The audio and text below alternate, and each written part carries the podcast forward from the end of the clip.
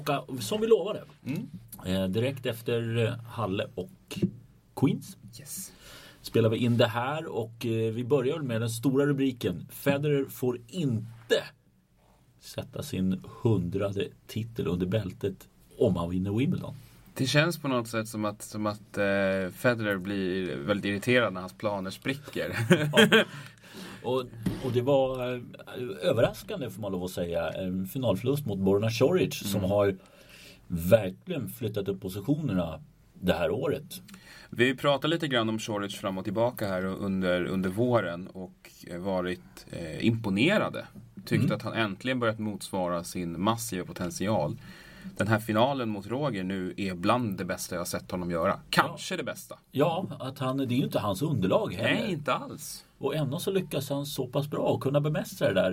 Det, det är rätt. Jag tror Federer också blev rätt konfunderad för det trodde jag han hade som en liten ask. Det, ja, jag, jag tror han hade räknat med det också. Ehm, och och det, det är väl rimligt om man hade gjort det. För Choric har inte alls varit i närheten av den här typen av resultat på, på gräs. Ska säga att han har... 2-7 hade han i matchrekord. Ja, han hade ett jäkla... Han, han hade ganska mycket flax med lottningen också. Han gör en, en fin match mot Alexander Zverev i, i eh, premiärrundan. Eh, oväntat resultat där också. Zverev... Men eh, han nöp ju honom även i Australian Open var det väl? Va? Ja, kanske har något som, som Zverev inte gillar riktigt. Eh, men Zverev var ju i final här förra året. Eh, och eh, sen så har han ju Basilashvili, Seppi och Bautista Agut. Och det är... Och Bautista Agut ska sägas, han bryter ju efter 5G. Mm. Får se hur det är med spanjoren inför Wimbledon där. Ja, verkligen. Annars tycker jag att Bautista Agut har ett spel som passar sig jäkligt bra på gräs. Han spelar, hans, hans bollar studsar ju inte upp överhuvudtaget. Nej. Det är otroligt Och mycket att sko, skåpa upp. Men eh, Choric då? Ja, jag vet inte vad du säger. Jag tycker att, att det finns några nycklar i den här matchen. Han servar extremt bra. Kanske bättre än han har gjort. Han, han ligger på 70% första servar in. Men då ska jag säga att Federer vann fler första servar. Eh, Han låg något, jag tror Choric låg lite över i serveprocent in mot, mot Federer. eh, Men lyckades ändå Mm. Eh, För jag tittade lite på statistiken och det var ju inte någon så här som stack ut så extremt mycket. Nej, med, med bara att han höll liksom en, en jämn och konstant hög nivå. Sen tycker jag att han gjorde det väldigt bra i att, att trycka Federer bak i banan hela matchen. Det var inte allt för ofta som han fick komma fram och avgöra. Eh, och fick inte ut någonting av sitt volleyspel tycker jag. Nej, för det såg man lite på vissa delar. Att man, han ville framåt Federer som man gärna vill på gräs. Men kom inte fram på riktigt rätt bollar. Och Choric Nej. hade ju svar på det då när bollarna inte var så bra som de kan vara. Ja, precis. Han höll konstant bra längd hela matchen. Alltså det var... Vi, Djokovic-jämförelserna har vi ju stött och blött med. Men det, det här var lite åt det hållet. Den här otroliga noggrannheten i alla moment. Han slarvar ytterst sällan. Det kommer en liten backlash där i, i andra set. När han inte liksom orkar hålla uppe, hålla uppe mentalt riktigt. Utan då, då, då släpper han tillbaka Federer in i matchen. Men, ah, men första och tredje set är liksom en uppvisning i koncentration. Mm. Och, det, och där tycker jag eh, Nu ska man inte måla upp på eh, som en favorit inför Wimbledon. Men jag tycker att det är just han är på career high nu strax utanför 20. Eh, men just den här fokusbiten och att det håller hela veckorna. Eh, Det här är ju faktiskt hans blott andra turneringsseger. Den enda han hade sedan tidigare var ju något som nästan inte är en turneringsseger, nämligen Marrakesh. Eh, och det är oerhört imponerande och det ska bli intressant att följa om man klarar av att fortsätta. Ja, alltså jag tycker att han borde ha potential att göra det. Alltså han, han kan ju spela på alla underlag. Uppenbarligen, ja. Ja. Eh, och han, han har varit i bra form i flera månader. Han, han har ett spel som jag tycker passar sig för långa matcher. Ja. Som sagt, duktig på att hålla koncentrationen uppe. Eh, spelar ganska Hushållar ganska bra med energin. Jag tycker han, han har alltid rört sig otroligt bra. Men visst har han haft tid, för han kom ju fram för ett par år sedan, är ju fortfarande väldigt ung, eh, men hade vissa attitydsproblem. Ja, lite grann så. Eh, och, sen så har han ju varit öppen med att han hade problem att tackla sin tidiga succé. Han hade problem att ta sig vidare och, kände sig vilsen efter det. Eh, men, men att han verkar ha kommit till sin rätt ganska ordentligt. Han är här för att stanna. Ja, det är han definitivt. Jag, jag, jag har ju ett, liksom, eh, ett mått på hur, hur bra eh, formen spelar i och det är vilka man torskar mot. Ja, bra. Låt höra. Eh, och Choric startade ju säsongen lite, lite knackigt. Men från Dubai Mm. eh, så har han åkt ut mot Bautista Agut. Mm. Inget fel i det. Roger Federer. Alexander Zverev. Novak Djokovic. Dominic Thiem. Eh, en då otroligt formstark Stefano Tsitsipas. Den bröt han, eh, skadad. Eh, därefter Schwarzman i Paris. Ja, det är faktiskt inga dåliga spelare. Det är ingen dålig spelare som Nej. man förlorar mot. Så att det, det tycker jag är ett, ett ordentligt mått på hur bra Choric har varit. Topp 20, absolut. Eh, och med, med lite, lite mer gynnsammare lottningar i en del turneringar så har han, kunnat vinna någon till. Går riktigt, riktigt långt. Vi sätter tummen upp för Borna Coric. Federer. ehm, ja, vad ska man säga? En missräkning, absolut. Men eh, är det någonting som kanske oroar inför Wimbledon? Jag vet inte riktigt. Eh, vid sådana här förluster så börjar det ju pratas ganska snabbt om eventuella skadeproblem. Eh, jag tycker han såg bra ut i Stuttgart. Eh, har testats på en annan nivå här. Eh, haft det lite jobbigt mot spelare som man inte trodde att han skulle ha. Liksom har fått kämpa mot, mot spelare som, som Ebden och, och Kudla. Mm. Eh, Matchboll hade han väl mot, mot Per också? Ja, precis. Så att eh, han har inte fått, inte fått det att stämma eh, till 100% här nu. Och exakt vad det beror på det har jag, känner jag inte att jag har något bra svar på. Det får vi säkert återkomma med Ja. efter Wimbledon-lottningen och under Wimbledon. Eh, är det något annat som vi ska notera från den här turneringen? Ja! Det är det inte alls. Så jag säger emot mig själv där. Eh, nej, men det, Nej. det är ingen stor grej att notera i den här turneringen. Nej, det, det, är lite, det är bra folk som åker ut tidigt och öppnar upp lottningen ganska ordentligt. Team vet vi är ingen bra på, på gräs. Jag varnade ju för Sugita här i veckan innan. Ja, du var före din tid. Hertogenbusch. Han, han gick till kvarten nu istället och åkte ut direkt då. Eh, så att eh, han gör det bra. Dessutom visar Dennis Kudla att han, han är riktigt duktig på det här underlaget. Honom har vi inte sett någonting av. Nej, jag tror det här är hans länge. andra semifinal i karriären. Ja. Och det är en 500 turnering då. Och an, annars så är det, är det som sagt många som ryker. Pui vet man inte var man har någonstans. Eh, torskar direkt nu igen, den här gången mot Tsitsipas. Eh, och eh, tidiga förluster även mot för Gasquet och, och Nishikori. Att jag skulle, torska som reaktion på Hertogenbosch, det Ja. tycker inte jag är någon större skräck. Nej, och sen Mayer spelar ju klassiskt äckligt. Han, Ja. han gillar gräset. Ja, men då flyttar vi över till den numera Fever Tree Championship. Mm. Ett namn på. Ja, men vi säger alltjämt Queens Club. Just precis. Och eh, jag vet inte vad du säger om semifinalparen där. Har Ja. vi ju fyra av de mest spännande utmanarna till, eh, kanske inte till, till liksom hela titeln i Wimbledon, men att verkligen hålla ögonen på. Mm, det håller jag fullt med om. Vi har alltså Silic Kyrgios och Chardy Djokovic. Och Chardy han har ju varit i riktigt, riktigt bra här. Han började gräset med att vinna en, en Challenger. Ja, alltså jag tycker egentligen att det började väl redan i Paris och, och matchen mot, mot Berdych. Som var en riktig kanonmatch från hans sida. Innan dess har vi inte sett ett spår av den massiva potential som han besitter. Men han har hamnat i någon slags superstim nu. Mm. Eh, och som du säger, han vann en Challenger och sen så eh, gick han ju Han följde upp det ja. Ja, precis. I, i, han spelade ju i Hertogenbosch. Vi pratade ju löst om honom som en eh, tänkbar eh, kille som kunde gå långt. Och det blir, räckte ju hela vägen till final. Mm. Eh, mot Gasquet och nu semi då mot eh, Djokovic. Och det är, ja, men det är imponerande att han faktiskt, för han brukar ju vara väldigt ojämn också, kom in som special acceptance här. Mm. Alltså, vilket gjorde att han hade egentligen inte rankingen eh, och skulle väl ha kvalat. Eh, Precis. men eftersom han då var i final och inte kunde kvala. Och nu med de här veckorna i ryggen så har han ju klättrat. Han låg och skvalpade runt 100-strecket här tidigare. Mm. Nu är han 46 Mm. Eh, Jätteroligt. Jätteroligt. Eh, kommer inte bli roligt för den som får honom tidigt i sin lottningsdel i Wimbledon. Av de osidade spelarna så tror jag att, att eh, Chardy är nog allas mardröm. Eh, undantaget naturligtvis Andy Murray.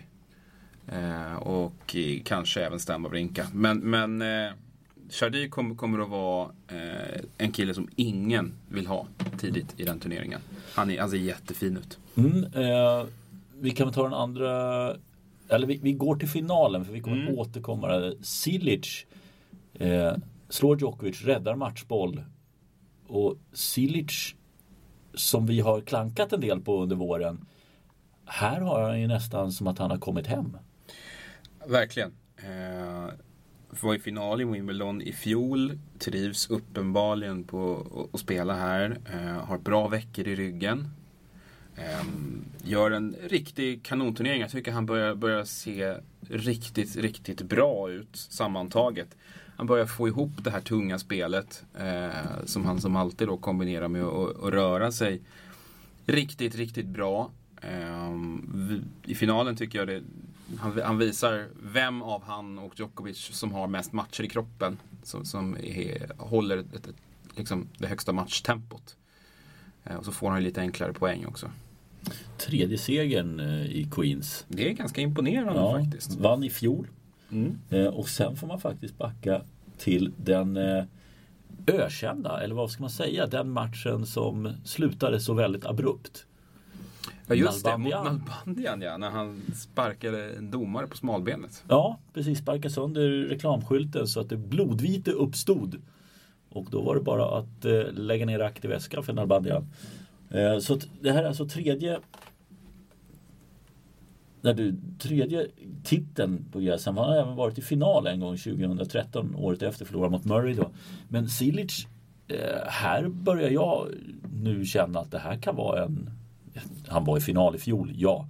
Men eh, här tycker jag att han visar att han är en riktigt, inte favorit, men han är en av väldigt få som jag vill tippa i förväg på i, Wimbledon. Och jag, jag håller med dig till 100% där. Vi har finalplatsen i, i, i färskt minne. Vi, jag tycker vi ser allt oftare från honom att han höjer sig i de här typerna av turneringar nu. Han har tre finalplatser i, på, i eh, Grand Slam-sammanhang, en mm. titel. Eh, så vet jag att han har en extra nivå som han, han plockar fram ibland.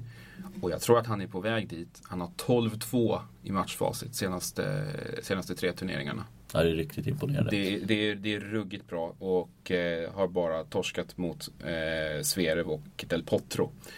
Så. Och det är ingen skam i det? Nej, eh, verkligen inte. Eh, det är, han, han, är i en äckligt bra form. Nästan den här US Open 2014 nivån. Mm. Ehm, jag, jag, tror att han har god potential att landa där. Så att, det kommer bli kul att följa honom. Verkligen.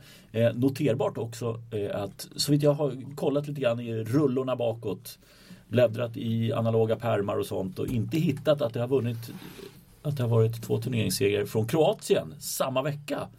Så att eh, det är värt nog att fira i Zagreb och andra platser runt om. Hittade bland annat back-to-back var det faktiskt på gräs också. När Karlovic vann i Nottingham och jag tror att det var Jubicic som vann eh, veckan efter.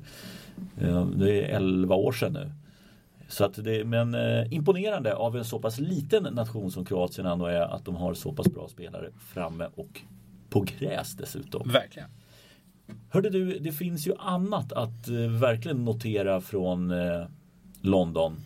Ja, var börjar vi? Eh, det finns, som du säger, det finns, det finns gott om saker att grotta ner sig i. Ska vi ta den fjärde gubben mm. i semifinal? Mm. Eh, han eh, utmärker sig på så många sätt. Till en början med att han har slog bollar mellan benen i varje match. Vilket jag nästan börjar fundera på om det var någon sorts vad han hade med någon. För när det gäller Nick Kyrgios så kan allt vara möjligt. Ja. Nej, han, han eh, showade loss från, från start. Eh, fick orimligt bra utdelning på dem där. Ja, det fick han faktiskt. Eh, för det där är, det är, ju, det är ju inte ett vapen på något Nej, sätt. Nej, det är bara trams. Ja. Eh, framförallt i de lägena. Eh, Men, men han, han, eh, jag vet inte, han, han gjorde det bra när han gjorde det på något sätt. Mm. Och, och eh, stressade sina motståndare, de fick liksom aldrig riktigt kläm på honom. Eh, Sen gjorde han en del andra grejer också som var väldigt konstiga. Ja, men vi tar det där som vi hade med serve-imitationerna. Jag tror att det var Tennis Channel som, som, som eh, hade sparat ett antal sekvenser och kikade på då han mitt under matchen mot Edmund började imitera Roger Federers serve först i ett game.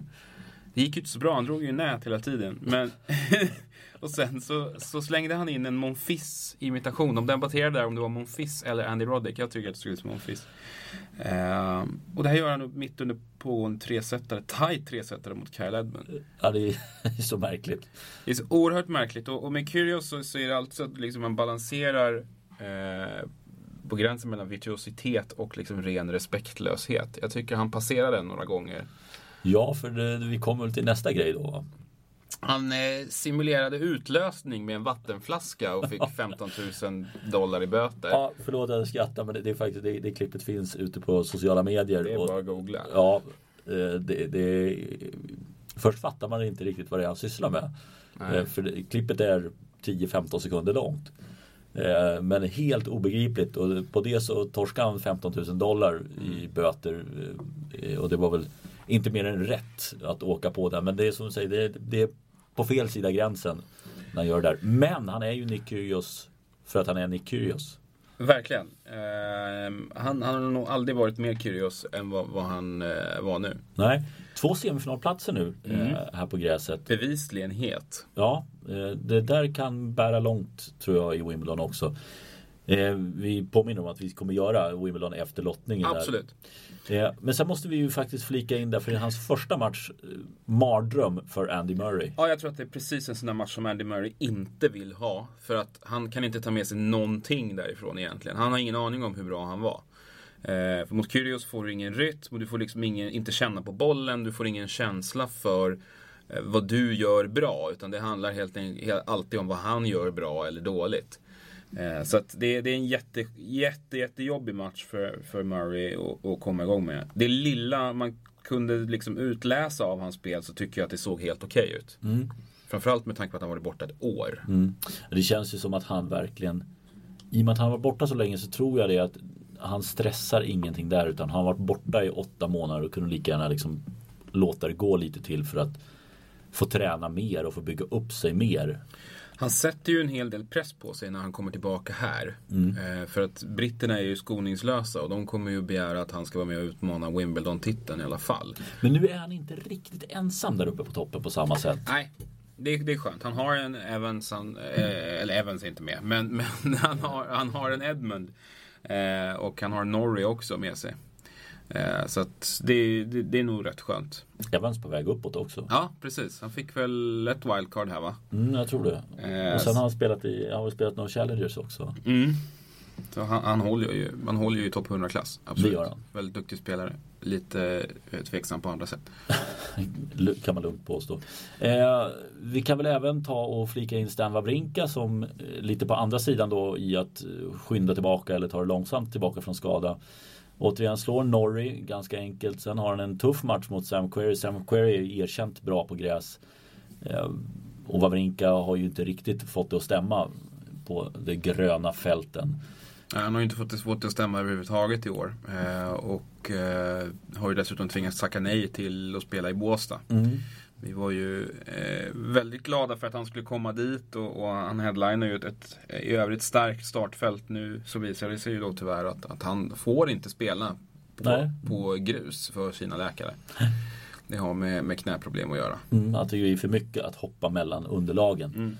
Eh, Så att trist för Båstad och eh, lite trist att han inte har kommit i någon vidare form. Men det finns ju en liten twist på att vi väljer just de två spelarna för när vi spelar in det här så har de inte mötts men då lottades Murray och Wawrinka mot varandra i Eastbourne. Båda tog ett wildcard dit. Eh, Det är ju en riktig höjda match. Ja, den ser man ju verkligen fram emot att följa. Eh, och, säkert tacksamt för en sån turnering som ligger veckan före Wimbledon också. De hade ju Djokovic förra året. Ja, de har haft ett enormt flax. Eh, med, med tanke på deras placering på kalendern. Så att eh, det där är- blir en riktig höjdare för alla som är där.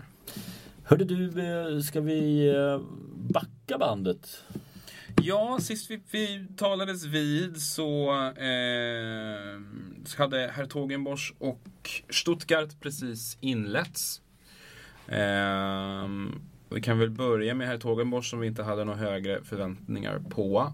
Eh, precis som vi förutspådde så blev det väl kanske ingen, ingen kioskvältare heller. Några saker kan man ju ta med sig därifrån. Bernard Tomic Ja, har ju en historia av att spela bra på gräs. Mm. Hans ex, extremt flacka spel Mm. passar ju riktigt bra där. ja. och det bär sig hela vägen fram till semifinal. Hans bästa resultat på jag vet inte hur länge.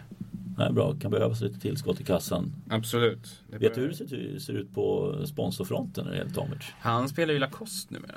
Oj, Mm. måste man, det måste vara... De skickar lite palter bara tror jag. Ja, Jag undrar, men det kan vara att man har knutit upp lokalt nästan. Ja, så att det är Lacoste Australien eller generalagenten. För. Jag kan säga han spelade med Lacoste i franska. Mm, mm, mm, mm. Det kan vara bara så att de vill klä så mycket folk som möjligt i, i de, grejer, i de kläderna eftersom de är huvudsponsorer. För det känns ju inte som att den personligheten lirar riktigt med Lacostes. De har inte det här ele- eleganta, Inte så mycket. värdiga. Ja. Nej, nej. Hydrogen. Ja, ja, det är mer, mer åt det hållet Det är faktiskt. mer åt det hållet. Eh, men det är, ja, det, vi var inne på Chardy till final. Eh, vi tippade väl lite i förväg där. Jag trodde Verdasco hade väl eh, någonting för och han åkte dit mot Tomic i kvarten. Ja, jag pratade om, jag pratade om Sugita. Eh, det hade man ju inte heller så mycket för. Han ryker mot Koppil i Mm. andra rundan. Eh, men du, vi skiter i Hertogenbosch. Gasquet vann. Gasquet vann, han var jätteglad. Sa att jag valde att spela här för att Federer spelar i Stuttgart. Rätt val. Ja, för Federer vann i Stuttgart. Ja, det gjorde han. Gjorde en eh, bra turnering. Och där, vi trodde ju inte riktigt att han skulle gå hela vägen där. Men det var Mischa Zverev som vi hade eh, som utmanare. Eh, Raonic hade vi båda som slutsegrare och han tog sig faktiskt till final. Sen gick han sönder veckan efter. Precis. Som vanligt. Eh, det, det där med Milos och, och komma tillbaka från skador verkar inte vara någon bra kombination. Nej, det verkar inte vara någon höjdare. På tal om skador så eh, Thomas Berdych var ju framme i kvarten Mm. här. Han har ju dragit sig i Wimbledon. Ja, och det tycker jag det förklarar väl lite varför han inte har lyckats speciellt bra under våren här i och med att han har haft ryggproblem under hela tiden som inte har blivit bättre. Ja. Och väljer då att kliva av Wimbledon och frågan är hur länge han blir borta från eh, Wimbledon.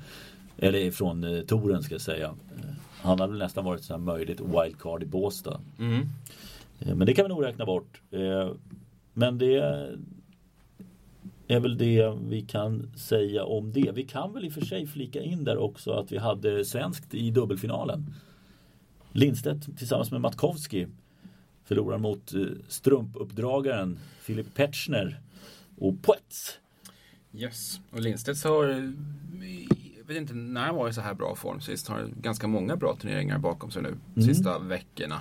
Mm, ehm, hänger i. Verkligen. Eh, ja men vad tycker du att vi ska ta här då? Ja, men låt oss gå vidare med eh, vår Sverige-etta. På Elias Ymer. sidan. Och det, det som kom här på sociala medier i slutet av förra veckan, nämligen att Elias Ymer och Robin Södling bryter, bryter gör de inte, de avslutar samarbetet. Eh, och jag skulle gissa att om man kommer ihåg när det inleddes så är det ett år sedan. Mm. Eh, och jag tror helt enkelt att de hade det. Eh, Robin kan inte resa med så mycket. Jag tror inte det är några konstigheter med det här. Jag tror inte det är ett, ett ja, att, att de har, är, o, är oense. Nej, det, det har jag också väldigt svårt att tänka mig.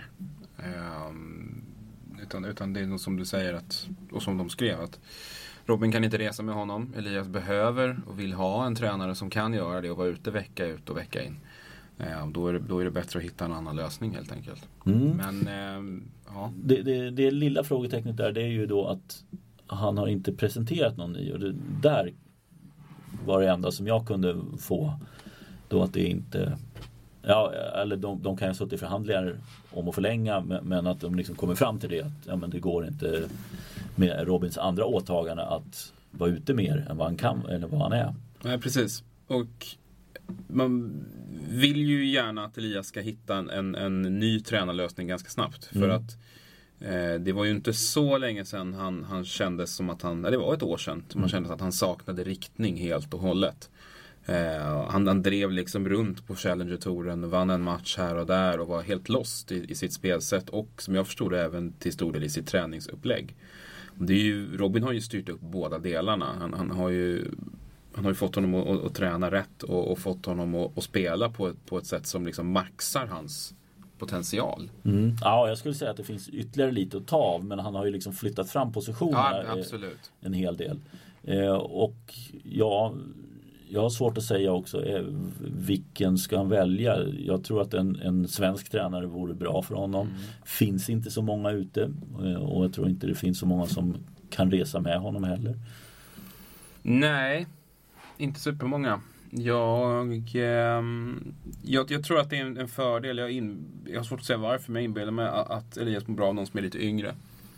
Eh, och någon som har liksom legat hyfsat nära, nära touren.